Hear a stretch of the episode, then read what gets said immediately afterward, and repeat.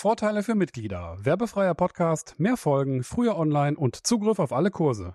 clspro.de Das Beste zu Content, Links und SEO. Auf den Punkt gebracht. SEO Mythbusting. So funktioniert der Googlebot. Googles neue YouTube-Serie SEO Mythbusting ist wirklich sehr gut gemacht. Martin Splitt, ein Google-Mitarbeiter, lässt sich hier von Mitarbeitern anderer Unternehmen interviewen und gibt teilweise sehr detaillierte Antworten auf deren Fragen. In dieser Folge interviewt ihn Sass Hinton von Microsoft. Es geht um die genaue Funktionsweise des Googlebots. Hier die besten Wissensnuggets. Googlebot ist ein Programm, das aus drei Unterroutinen besteht. Zuerst crawlt Googlebot Webseiten ab, um auf ihnen Inhalte zu finden, die dazu geeignet sind, Fragen für Menschen zu beantworten. Diese Inhalte speichert Googlebot dann in einer Datenbank. Das nennt sich Indexierung. In einem dritten Schritt werden die Informationen in der Datenbank für das Ranken aufbereitet.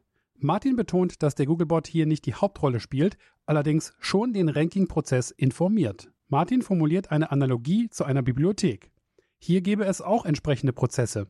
Personen bringen Bücher in die Regale und erstellen einen Index, den Bücherkatalog. Wenn dann jemand kommt und bestimmte Informationen zu einem Thema braucht, kann er auf diesen Index zugreifen, nach dem gewünschten Thema oder Begriff suchen und bekommt so mit ein wenig Glück den Standort eines oder mehrerer Bücher präsentiert. Lustigerweise hat Sass einige Zeit in einer Bibliothek gearbeitet. Als Bibliothekarin wurde sie oft nach den besten Büchern zu bestimmten Themen gefragt.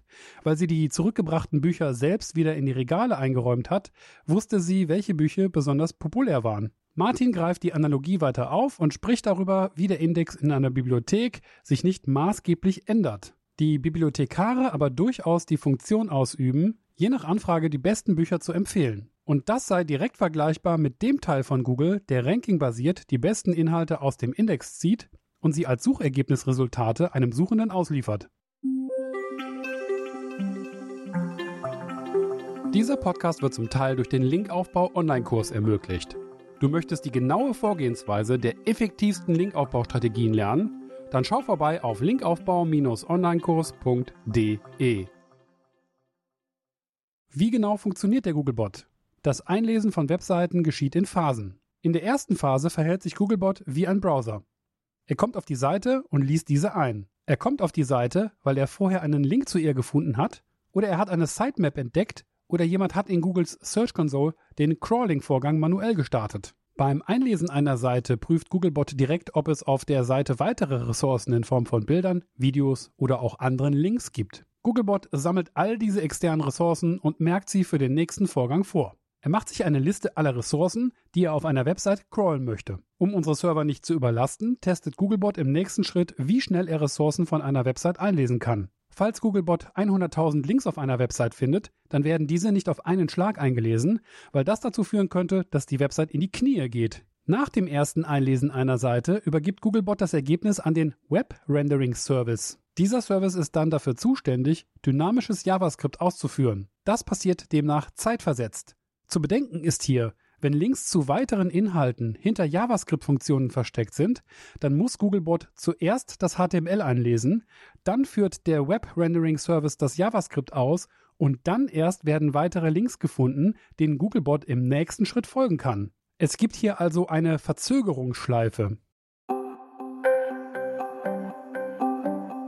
Dieser Podcast wird zum Teil durch unsere Arbeit in der Linkaufbauagentur ermöglicht. Dort bauen wir nicht nur hochwertige Links für unsere Kunden auf und das seit mehr als zehn Jahren. Wir produzieren ebenso verlinkungswürdige Inhalte, Texte für Landingpages, machen Content-Inventare, Linkanalysen und führen komplette SEO-Audits durch. Wir beraten und begleiten unsere Kunden auch bei der Umsetzung von technischen On-Page-Maßnahmen bis hin zu State-of-the-Art SEO-Split-Test-Kampagnen. Linkaufbau-agentur.de Googlebot übermittelt übrigens im User Agent immer den eigenen Namen. Googlebot, ein Wort. Ein Tipp von Martin bezüglich der sogenannten Single-Page Applications. Um die Crawling-Geschwindigkeit zu erhöhen, kann ein Entwickler Googlebot erkennen und eine statisch vorgerenderte Version der Seite ausliefern. Google bietet hier auf der Seite Einführung in das dynamische Rendering auch weitere Informationen. Link in den Show Notes. Google betreibt außerdem einen mobilen Index. Zu diesem gibt es auch einen eigenen Googlebot. Der lässt sich auch am entsprechenden User Agent String erkennen. Diese Version des Googlebots indiziert in eine separate Datenbank in den mobilen Index. Nicht zu verwechseln, Google prüft trotzdem, wie gut eine Seite, nachdem sie gerendert wurde, auf einem mobilen Gerät funktioniert.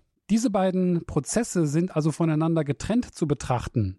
Bevor Google einem mobilen Nutzer eine Seite in der Ergebnisliste präsentiert, sollte diese auch für mobile Endgeräte optimiert sein. Martin redet hier von über 100 Qualitätsfaktoren bezüglich der mobilen Readiness. Diese Qualitätssignale sind zusammengenommen dann wiederum nur ein Signal in den 200 übergeordneten Google Ranking Faktoren. Wir haben an anderer Stelle in der Vergangenheit ja auch schon gehört, dass jeder Google-Faktor potenziell aus mehreren Dutzenden oder auch mehreren hundert Unterfaktoren bestehen kann.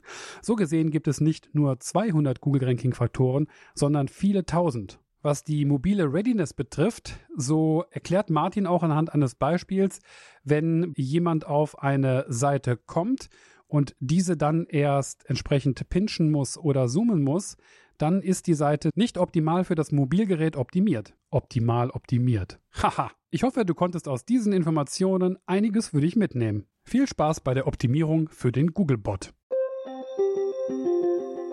Damit ist diese Folge zu Ende. Ich hoffe sehr, dass sie dir gut gefallen hat. Gerne beantworte ich deine Fragen, sei es zu dieser Folge oder allgemein zu Content, Links und SEO. Schreib mir einfach Frische Kontaktdaten findest du stets auf content-links-seo.de. Falls du den Podcast magst und dir viele weitere Folgen wünscht, dann schreib doch bitte eine positive Rezension in der Podcast-App deiner Wahl. Du möchtest Sponsor werden? Dann freue ich mich sehr über deine Anfrage. Bis zur nächsten Folge. Dein Sascha Ebach.